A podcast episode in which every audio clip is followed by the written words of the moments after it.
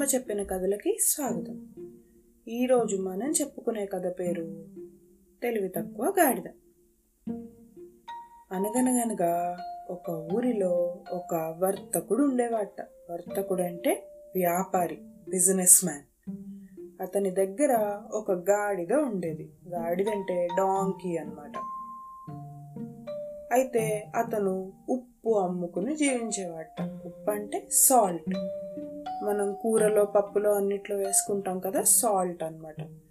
ఆ ఉప్పు అమ్ముకుని జీవించేవాట.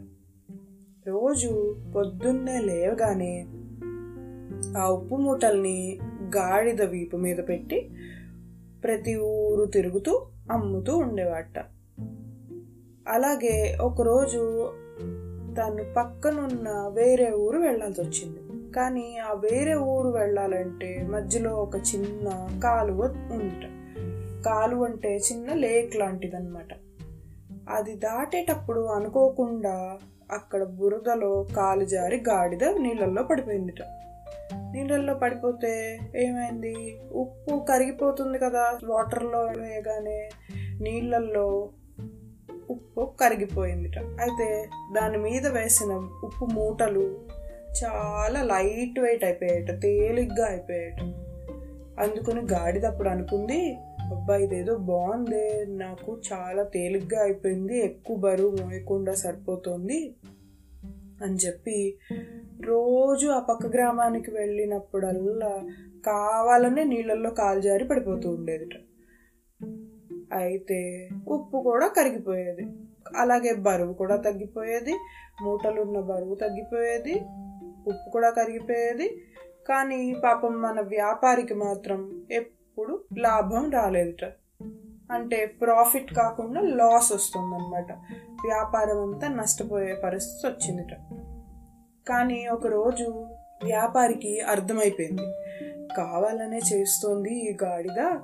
రోజు కావాలనే నీళ్ళల్లో పడిపోయి ఉప్పు అంతా కరిగించేస్తోంది అని అర్థమైపోయింది అందుకని ఆ రోజు ఏం చేశాడు? మన వ్యాపారి ప్రత్తి మూటలను పెట్టాట. ప్రత్తి అంటే కాటన్ అనమాట కాటన్ అంతా బ్యాగుల్లో ఫిల్ చేసి ఆ మూటల్లో ఫిల్ చేసి అది గాడిద మీద పెట్టాట.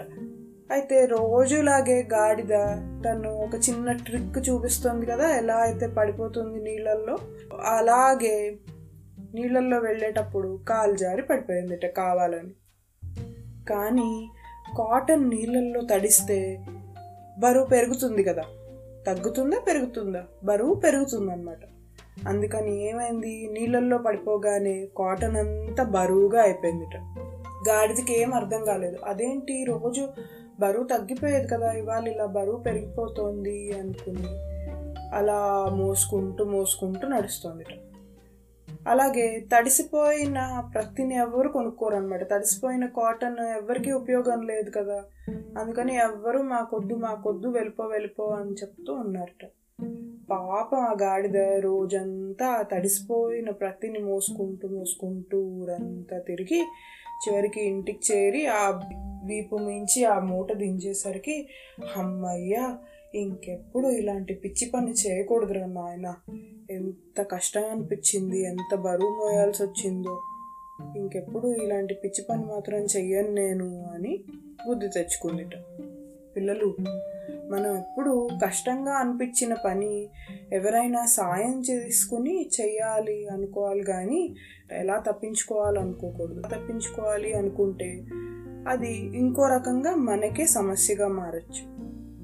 సరేనా? ఇక కథ కంచికి మనమేమో ఇంటికి.